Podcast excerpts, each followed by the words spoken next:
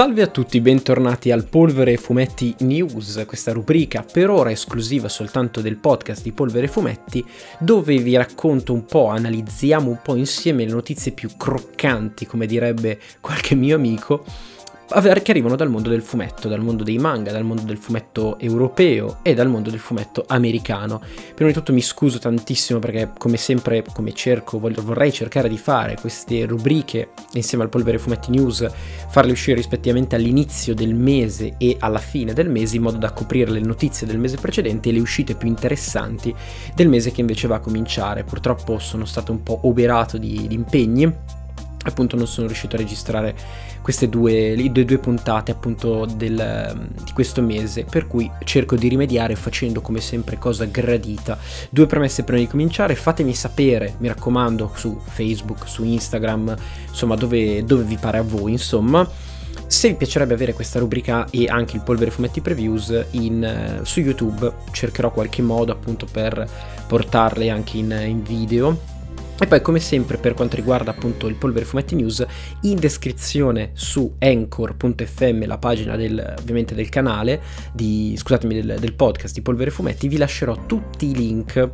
eh, con le fonti dei siti principali appunto da cui traggo informazioni per parlarvi di queste notizie. Bando alle ciance, perché ho fatto già una premessa più lunga del dovuto, e cominciamo a parlare di fumetto giapponese. E cominciamo facendo un bilancio facendo un bilancio appunto delle vendite, di quali sono stati i fumetti dei manga più venduti nel corso del 2020, perché l'ente Oricon che va a fare proprio un po' una summa, tiene conto di tutti i dati di vendita giapponesi, quindi quelle di cui parliamo è una classifica che fa riferimento esclusivamente al mercato del, del, fumetto giapponese in Giappone, il paese del sollevante, eh, di quali sono stati appunto i 50 fumetti più, più venduti nel corso del, dell'anno che si è concluso da poco. Non sto ovviamente qui a, a raccontarvi tutti i 50 questi titoli, vi vado un po' a segnalare quelli che sono più, più interessanti, insomma Comunque la lista la trovate eh, su Manga Forever, vi lascerò, ripeto, il link qua sotto nella descrizione di Anchor, per, per, poter andare a spulciare un po' la lista, per andare a vedere dove è il vostro manga preferito. Ad aprire le danze alla prima posizione, con più di 82 milioni di copie vendute, c'è Kimetsu no Yaiba, il nostro Demon Slayer, che sta raccogliendo sempre più successi su successi, sta letteralmente trainando il mercato del, del, manga negli ultimi anni, vuoi per la serie animata, vuoi per il fatto che si sia concluso eh, nel, nel, corso appunto del,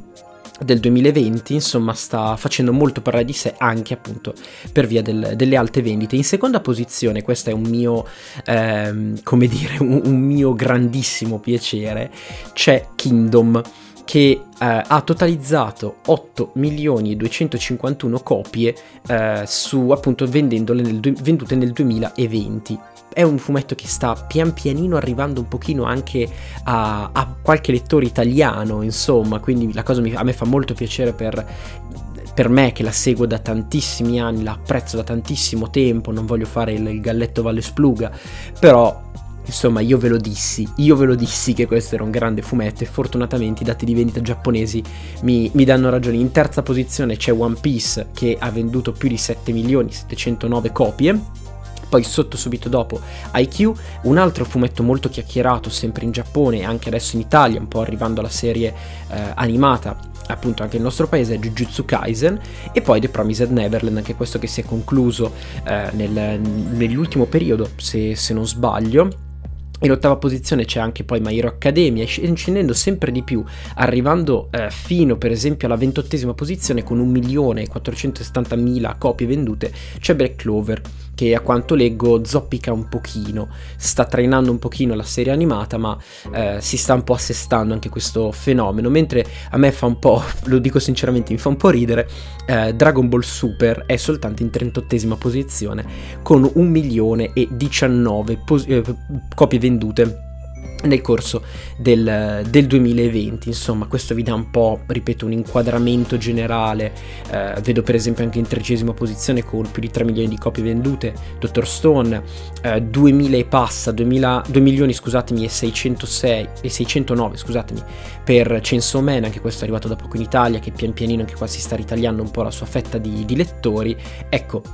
se vi ripeto volete dare un'occhiata un po', andare a cercare quelli che sono i vostri fumetti preferiti, vedere un po' i, i nuovi fenomeni eh, giapponesi, insomma ripeto su Manga Forever trovate proprio la lista completa. Ho citato prima My Hero Academia perché c'è questa cosa molto interessante. Nel caso non lo sapeste, da qualche, peri- da qualche, tempo a questa parte, il personaggio Marvel di Deadpool ha ottenuto una sua serie manga, Deadpool Samurai, che appunto sta uscendo in, in questo periodo in, in, Giappone. E è scritta da Sanshiro Kazama, disegnato da Hikaru Esugi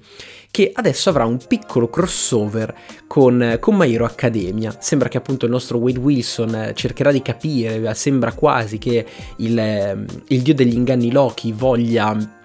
diciamo, creare scompiglio alla mostra che si terrà in, in Giappone proprio dedicata a My Hero Academia e vedremo appunto come ehm, il personaggio di Deadpool si inserirà in questo, eh, nel contesto di My Hero Academia. Ecco, visto che My Hero Academia è stato tanto presentato come la risposta giapponese al fumetto di supereroi, finalmente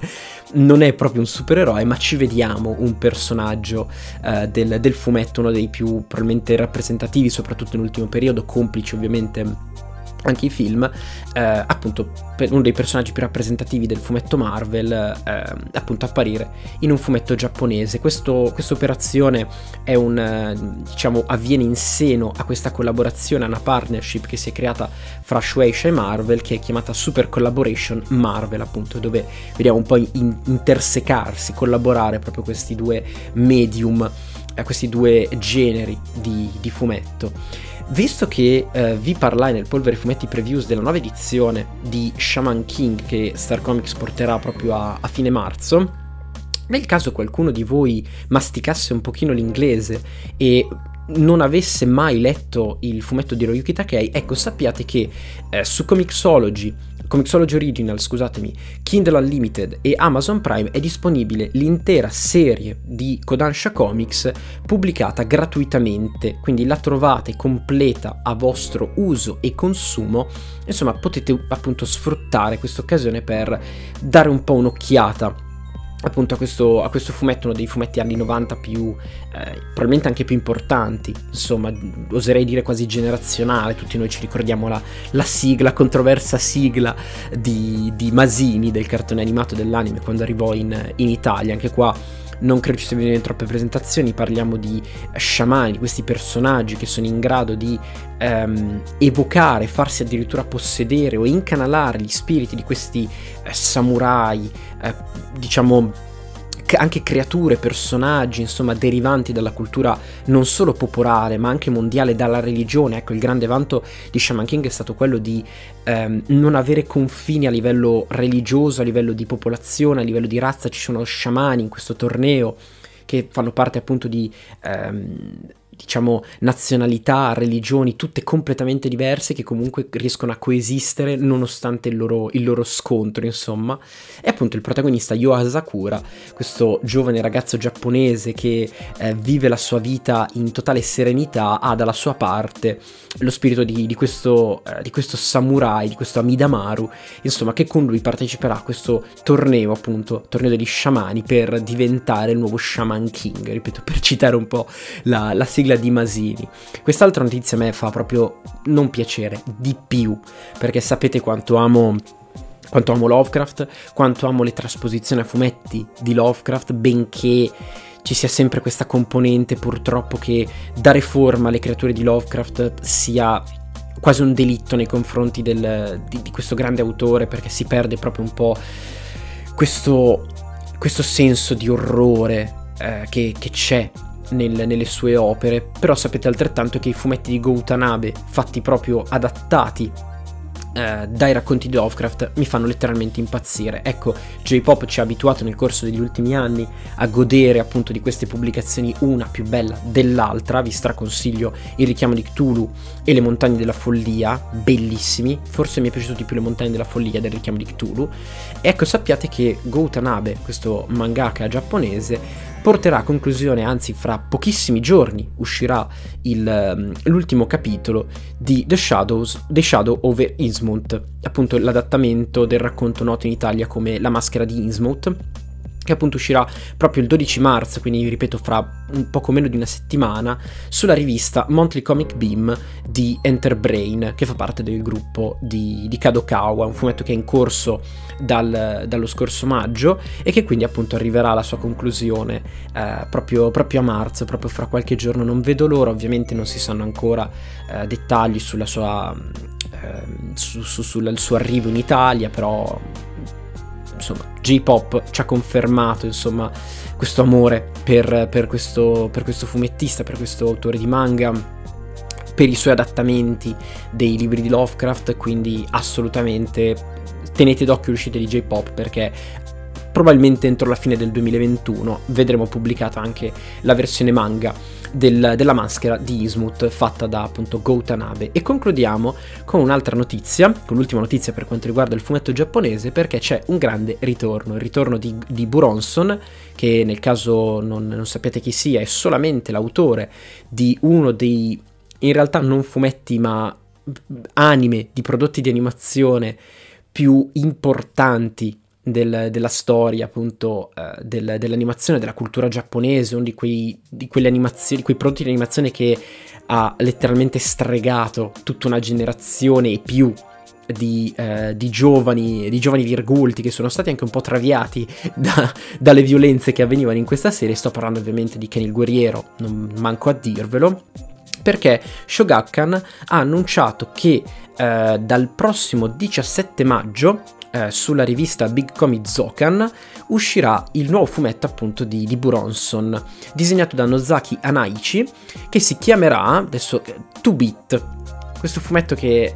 ci porta a Kabukicho, questo quartiere a luci rosse di, di Tokyo, dove per esempio è stato anche ambientato eh, il bellissimo Ichi the Killer di Dio Yamamoto, bellissimo, purtroppo Panini adesso si è un po' persa anche in queste ristampe, ce lo siamo un po' perso dai radar, però vi straconsiglio di recuperarlo perché è spettacolare. E i due protagonisti di questa storia saranno un, uh, un uomo che decide di aprirsi questa sua società, la Yorozu Agency, Agency e questo detective che eh, cominciano, cominciano, appunto a collaborare insieme nel contesto appunto di questo quartiere appunto eh, a luci rosse eh, per la gran parte anche controllato dalla Yakuza, dalla mafia giapponese, e, ehm, e sarà molto molto interessante. Mi, mi, piacerebbe capire un po' quali saranno i, i toni del, della storia, se un po' giocati sull'ironia. Bronson non è che sia molto avvezzo a questo genere di, ehm, di cose, però sicuramente ci aspettiamo una storia eh, molto hard-boiled, come ci dice Bad Taste nel, nel suo articolo per esempio questa prima indagine eh, riguarderà questa ragazzina liceale intenzionata a entrare in possesso di una pistola. Boh, sembra, sembra molto, molto strano, molto interessante, ripeto, Buronson è anche qua, ripeto, una leggenda del, del fumetto giapponese e sono abbastanza interessato, devo dire, mi, mi intriga molto anche dal, dall'unica pagina di preview che si vede, mi intriga molto anche il, l'aspetto grafico di questa storia, per cui appunto a maggio uscirà in Giappone, chissà, molto probabilmente arriverà anche in Italia, perché ripeto, storie di questo genere fatte da autori di, di, questo calibro di solito eh, attirano molto il, appunto, l'interesse anche de, degli editori stessi. E parliamo adesso di fumetto americano, parlando di uno dei disegnatori più in, sulla bocca di tutti in questo periodo perché sta disegnando la serie, la nuova serie di Robert Kirkman che è Firepower, tra l'altro di Kirkman parleremo fra, fra poco, che è Chris M. Nee che insieme alla moglie ha lanciato questa nuova serie chiamata John and the Impossible Monsters, che ha visto la luce proprio qualche giorno fa, il 3 di marzo, pubblicata dalla Oni Press, una storia che i due raccontano essere nella loro mente da diverso tempo, ma che è stata ampiamente sviluppata proprio durante il periodo della quarantena, mentre erano chiuse in casa con, con le loro figlie. E questa collaborazione è nata inizialmente da Sammy stesso, che faceva un po' correggere alla moglie quelle che erano le sue idee, quelli che erano eh, gli sviluppi appunto di questa storia e la moglie Laura è stata sempre più coinvolta appunto nel, nella stesura di questa storia, tanto da appunto farla diventare letteralmente coautrice di, di questo racconto che eh, sembra essere collocato in questa specie di futuro in cui la Terra è stata sconvolta da un incidente nucleare in cui queste due bambine, queste due sorelle, cercano di ricongiungersi al punto con col padre sperduto e nel loro viaggio incontrano questa serie di mostri, uno più fuori di testa dell'altro. Sembra, sembra che Lee si sia applicato molto, si sia anche divertito molto proprio nello sviluppo grafico di, di, queste creature. Il primo capitolo appunto è già uscito proprio qualche giorno fa, sembra essere molto interessante, poi a quanto viene detto dagli stessi autori strizza molto l'occhio anche a un pubblico molto molto giovane, non ha limiti anzi in, in questo senso. E um, mi intriga molto, sono curioso di vedere un po' Semni anche su, su questo genere di, uh, di lidi, poi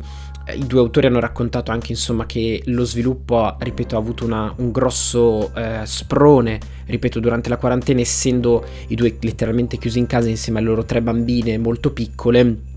Per cui sicuramente ci sarà anche questo tipo di, eh, di approccio molto molto personale. E parliamo adesso di fumetto Image, parliamo di uno dei fondatori delle Mage Comics di Todd McFarlane, che appunto insieme a Jim Lee, Eric Larsen, Mark Silvestri, ehm, Rob Liefeld, insomma, ha gente di tutto rispetto che ha lavorato e ha forgiato letteralmente il fumetto americano nel corso degli anni 90, appunto a un certo punto si staccò insieme a questi altri autori per creare la, la Image Comics. Todd McFarlane poi proprio in seno alla, alla, Image creò quello che è uno dei suoi personaggi più famosi, che è quello di Spawn, che tra l'altro dovrebbe essere eh, a breve trasposto anche al cinema da un, un, film scritto proprio da McFarlane stesso, e proprio di Spawn si parla, perché eh, l'autore ha annunciato che nel corso del 2021 non, Spawn avrà un vero e proprio universo narrativo a lui dedicato, lanciando quattro serie appunto nel corso della seconda parte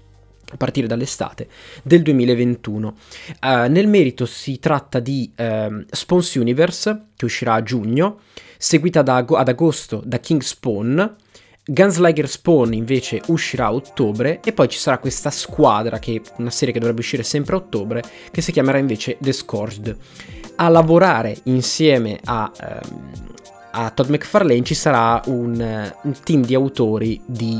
più che tutto rispetto perché parliamo di Greg Capullo che ultimamente sta anche lavorando anche lui su Spawn, di Donny Cates, di Jim Cheung, di Marcio Takara, di David Finch con anche una collaborazione proprio di un altro, di, un altro dei fondatori delle Image Comics che è appunto Silvestri, Mark Silvestri, scusatemi. Tutte le copertine avranno eh, la firma di J. Scott Campbell, che a me proprio è uno di quei disegnatori, soprattutto di quegli illustratori, di quei copertinisti che proprio non riesce a piacermi. Eh, insomma, è una notizia molto molto importante perché Spawn eh, insomma, non ha mai avuto un suo universo, non, non c'è mai stata appunto una serie di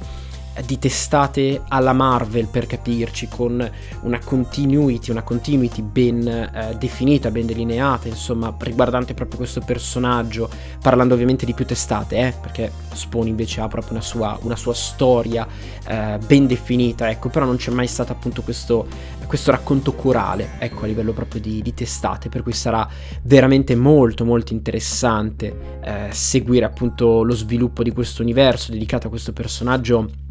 uno dei, degli antieroi eh, dark più, più affascinanti del, appunto del mondo del fumetto, insomma, quindi hype, hype, hype, vedremo un po' come, come, sarà. Prima citavo Robert Kirkman parlando della serie di Chris Semney perché Robert Kirkman ha annunciato in occasione dell'uscita del trentesimo numero di Oblivion Song che sta pubblicando sotto la sua etichetta di Image Comics che la Skybound Uh, Oblivion Song, appunto, disegnata da Lorenzo De Felici e colorata da Annalisa Leoni, quindi abbiamo due talenti italiani al servizio di uno dei nomi più importanti del, dell'attuale um, mondo del fumetto americano. La notizia è che uh, su proprio il numero 30 di Oblivion Song è stato annunciato che la serie si concluderà col 36esimo numero, una decisione che uh, a detta proprio di Kirkman stesso è stata proprio programmata proprio per lo sviluppo della serie, la serie era, era nata e sviluppatasi in archi narrativi lunghi 12 numeri ciascuno, con anche dei, dei eh, netti stacchi temporali appunto fra un numero e l'altro. E appunto arriveremo alla sua conclusione. La serie è pubblicata da, da Salda, presso addirittura quando uscì in Italia. Ricordo che ci fu eh, grande clamore, grande attenzione perché venne proprio pubblicata in, in tandem, quasi in concomitanza eh, tra America e Italia, addirittura in, Amer- in Italia uscirono sei capitoli eh, in più rispetto appunto all'America, cioè noi uscì direttamente il primo brussurato e il primo cartonato insieme, contenente già i primissimi numeri della serie, che poi uscirono nei mesi successivi in, ehm, in America, per cui appunto si concluderà. Personalmente l'ho lasciata perdere eh, dopo il terzo brussurato, perché non, quindi più o meno a metà della storia perché non mi disse molto, mm, non mi, non mi, convinse più di tanto. E boh, vedremo. Se qualcuno di voi l'ha letto, pro, la proseguite, insomma vi faccio sapere, magari mi potete convincere a proseguirla, magari anche a concluderla, insomma. Mi, piace, mi piaceva molto a livello grafico perché eh, Lorenzo De Felici è un, un ottimo disegnatore, però la storia a un certo punto mi ha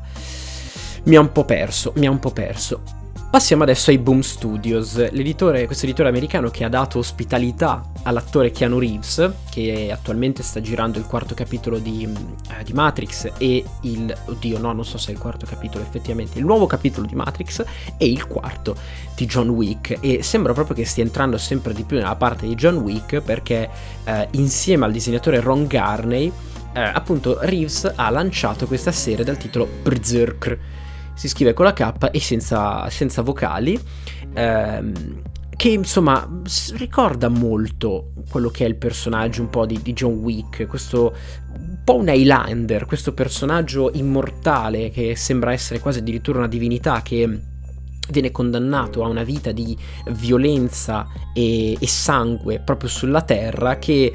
in questa sua incarnazione decide di eh, mettersi al servizio del governo americano per poter appunto risolvere tutta una serie di situazioni eh, parecchio complicate, parecchio violente, che appunto possono richiedere le sue, eh, le sue doti appunto. E sembra che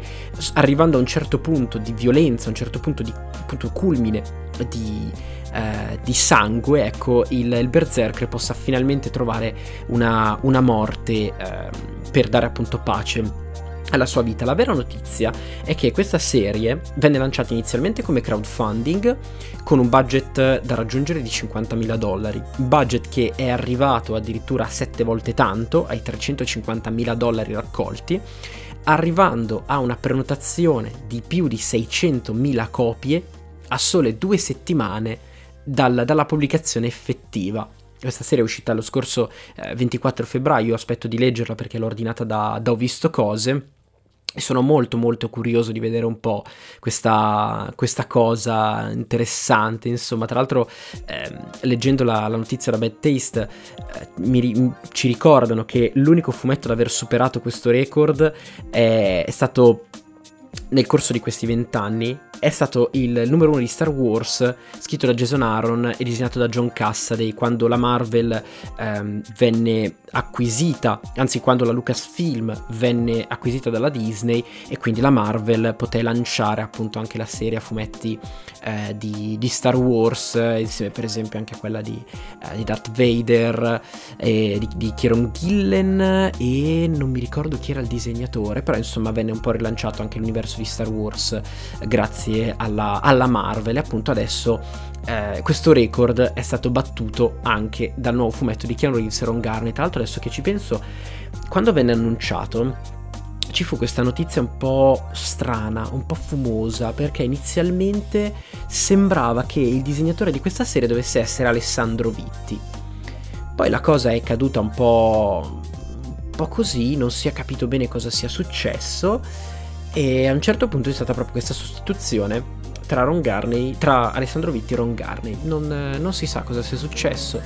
Una cosa molto molto strana. Parliamo adesso di fumetto Marvel, perché ci sono alcune notizie molto molto interessanti che riguardano gli X-Men e i Fantastici 4. Per quanto riguarda i mutanti c'è questa notizia che annuncia l'uscita di una nuova serie che è stata inizialmente prevista eh, diverso tempo fa ma poi per tutti i problemi di pandemia e coronavirus appunto ha avuto un, un ritardo che è X-Corp scritta da Tiny Hour disegnata da Alberto Foch con delle copertine spettacolari di David Aja, anche copertinista e disegnatore di Occhio di Falco, giusto per darvi qualche riferimento, qualche riferimento più chiaro, anche disegnatore di una bellissima serie di Iron Fist che me piacque molto, che appunto dicevo è X-Corp, che va a esplorare un po' il lato finanziario, economico eh, di, di, questa, di, questo mondo dei mutanti che si è venuto a creare appunto eh, da quando Jonathan Hickman ha preso le redini eh, di, dell'universo proprio dei mutanti lanciando un sacco di testate tra cui proprio eh, Tiny Howard che mi pare abbia scritto la serie di Excalibur se, se non sbaglio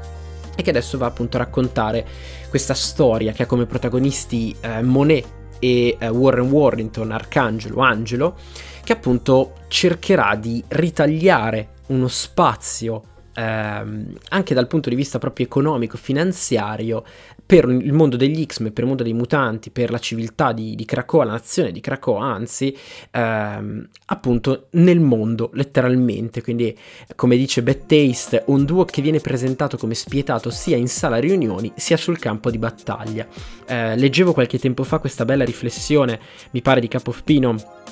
proprio su questo, questa serie di testate che sono state lanciate nel corso dei, eh, dell'ultimo periodo che se eh, Reign of X esplora il lato um, umanistico religioso mettiamo così della comunità di Cracovia questo invece appunto ripeto va proprio un po' a um,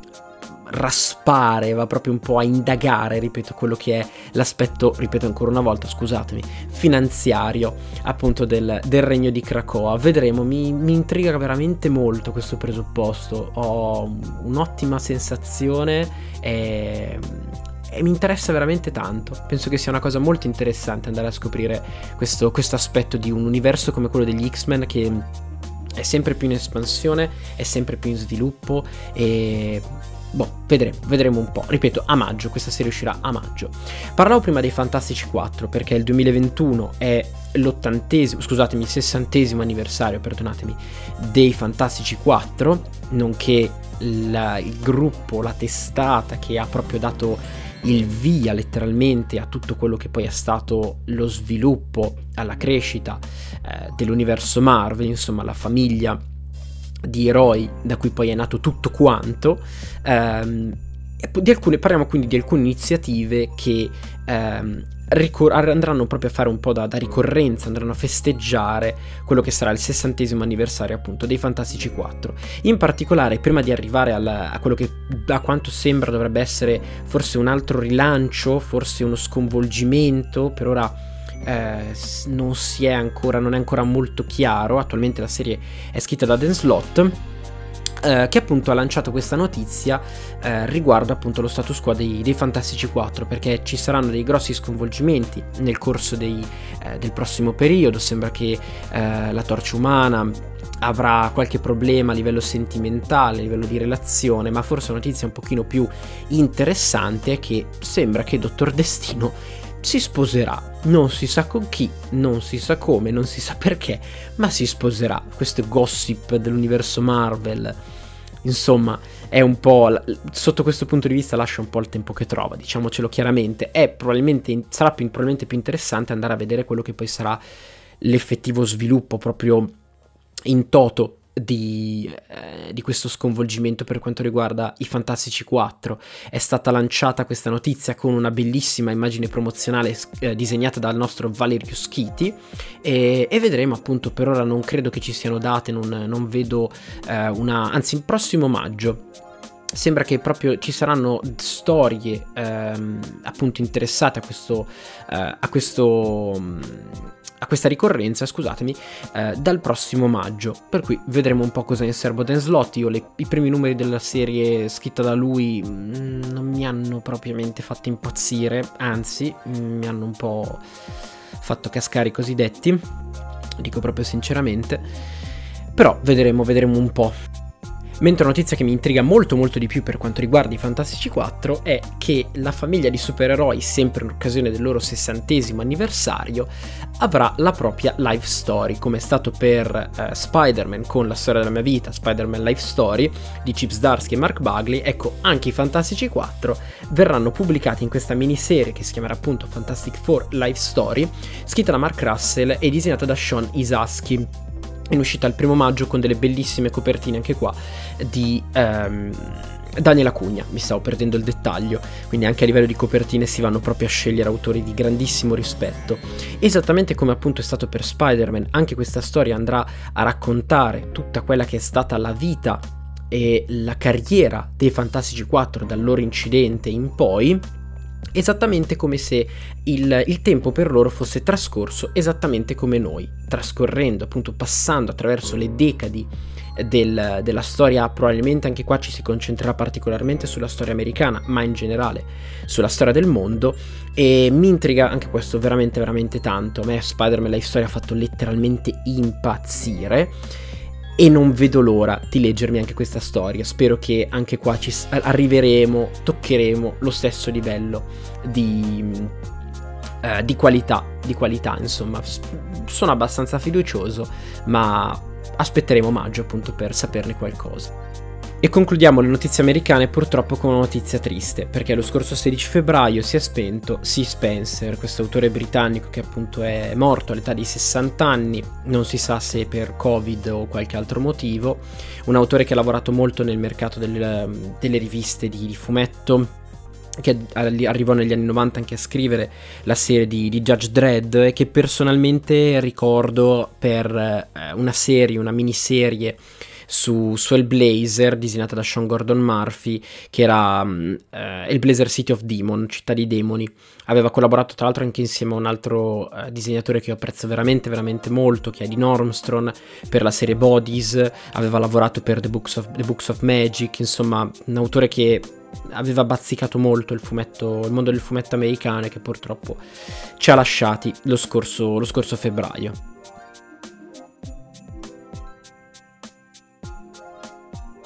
E passiamo invece alle notizie che arrivano dal fumetto italiano, che sono un po' pochine. Parliamo di Star Comics, per cui ci sono due novità a riguardo. Innanzitutto, l'editore ha, ehm, nel corso dei dello scorso febbraio, ha um, proprio rinnovato la propria, la propria immagine con due cambiamenti sostanziali. In primo luogo, quella che è un po' l'immagine, il logo di Star Comics che ci accompagna dal, dall'87, ecco, si è un po' rinnovato, ha cambiato appunto la, il suo volto ma non solo, perché eh, Star Comics ha anche proprio un po', diciamo, diviso la propria linea editoriale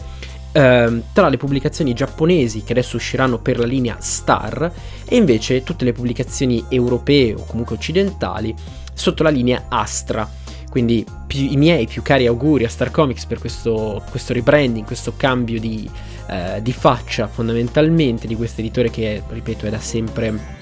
leader, soprattutto per quanto riguarda la pubblicazione e la distribuzione di, di fumetto giapponese. Mentre l'altra notizia riguarda nuova, un'altra iniziativa eh, di, di, Star Comics che ripropone a partire dallo scorso 22 febbraio gli Star Days, questo evento che esattamente come è stato per l'anno scorso si ripeterà anche quest'anno in forma totalmente eh, digitale, diciamo pure così,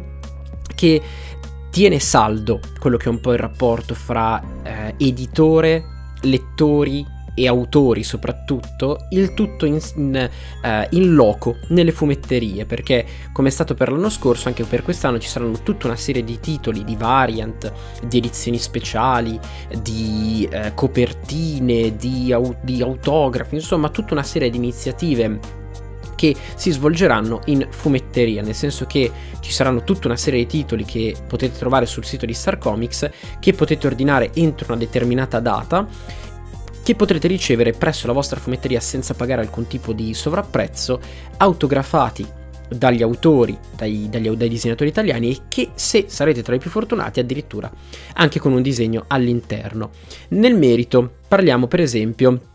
della variant di eh, Tower of God, che è stato presentato da Star Comics nel, nel, corso dello scorso Free Comic Book Day, appunto questa variant è realizzata da Giacomo Bevilacqua, che potete ricevere, che potete prenotare per, in occasione appunto degli Star Days fino al 30 di aprile, quindi se vi interessa ragazzi affrettatevi al prezzo di 12,90 euro. Quello che forse interesserà un pochino di più a tutti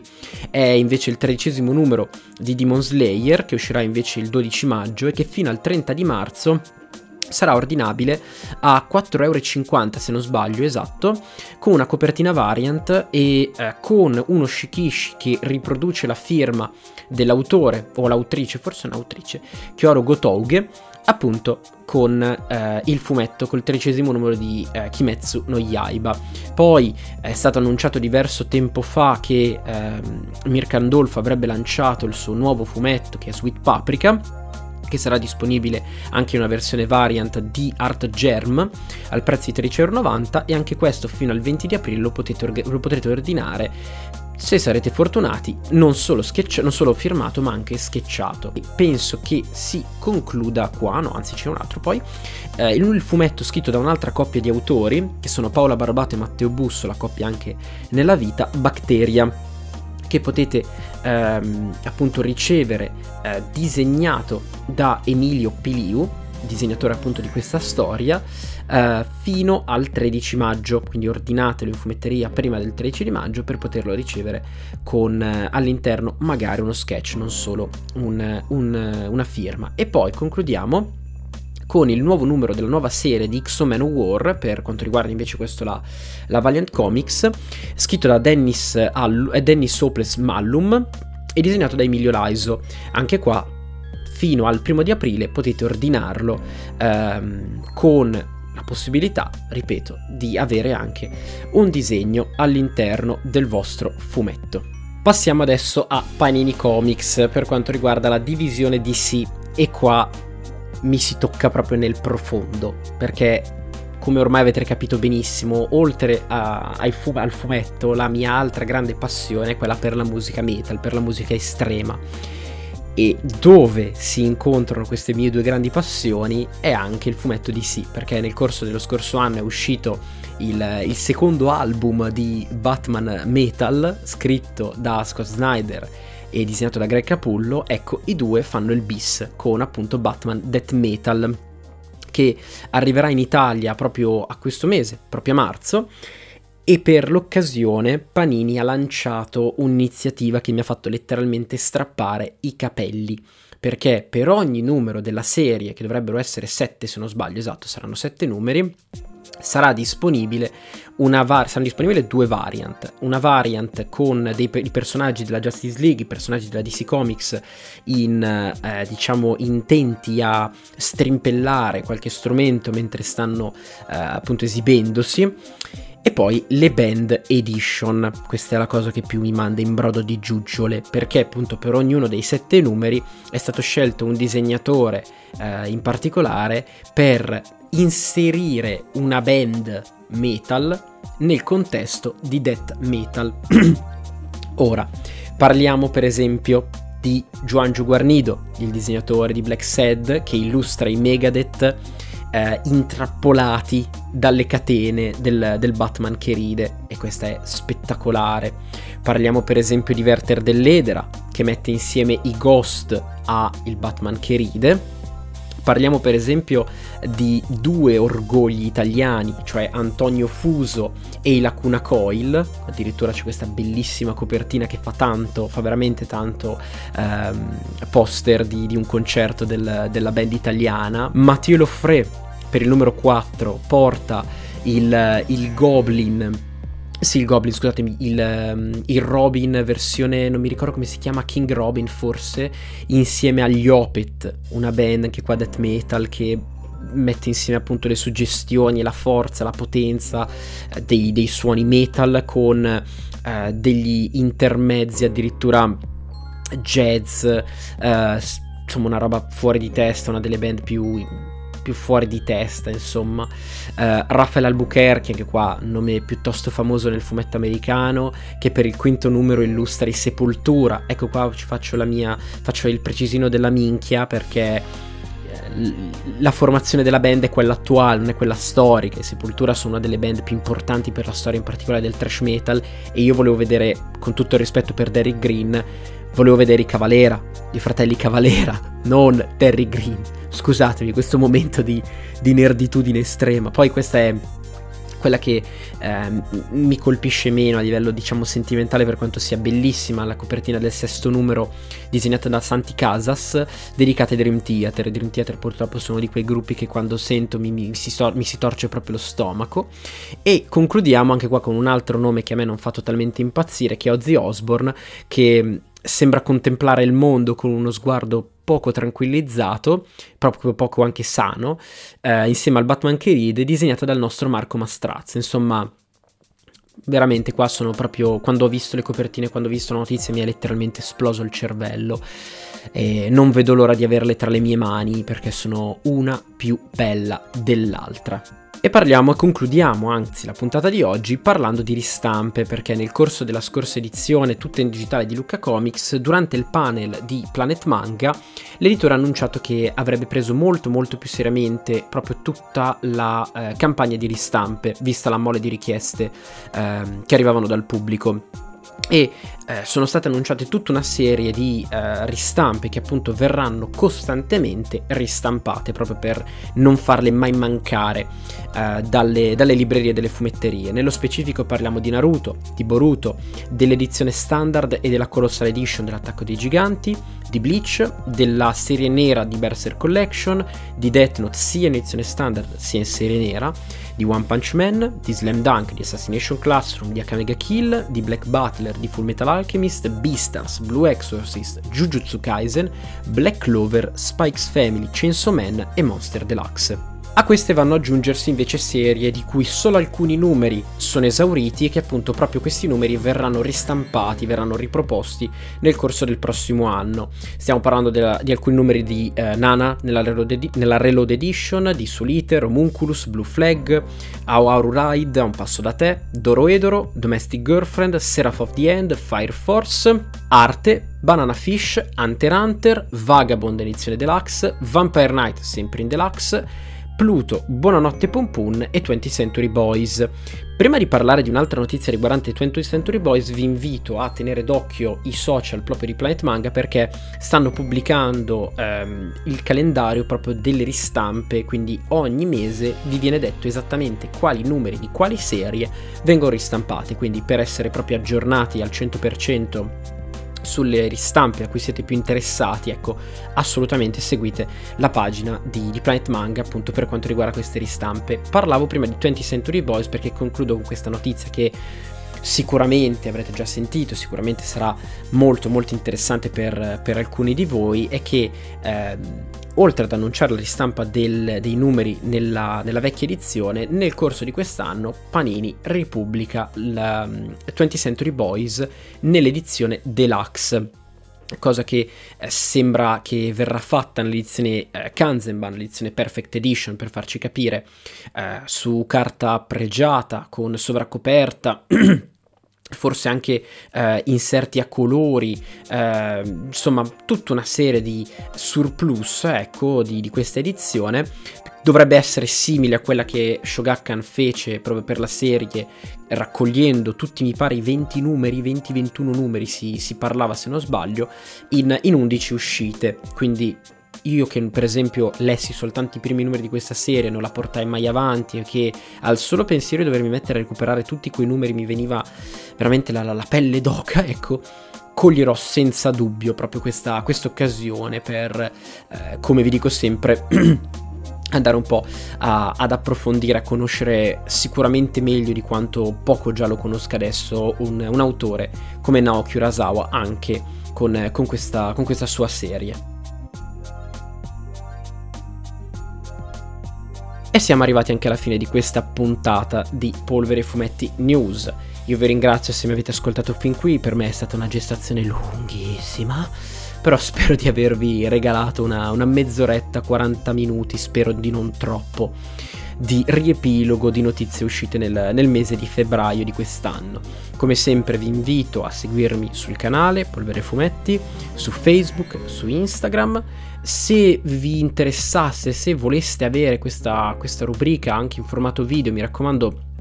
fatemelo sapere, almeno io posso un po' destreggiarmi, posso provare un po' a ehm, creare anche un, un, template, ecco, una cosa fissa da, da pubblicare mese per mese insieme al, al formato audio appunto del, del podcast. E, e, vi lascerò, vi ripeto, vi lascio in descrizione su Anchor eh, le fonti da cui ho ripreso tutte queste notizie, fonti come Bad Taste, Fumettologica, Lo Spazio Bianco, eh, insomma trovate tutte le informazioni nei siti appunto che vi lascio qua sotto. Io vi saluto, vi ringrazio, buona giornata, buona mattinata, buona serata, buonanotte a seconda di quando ascoltate il podcast e noi come sempre ci vediamo su, sul canale con un prossimo video. Ciao belli!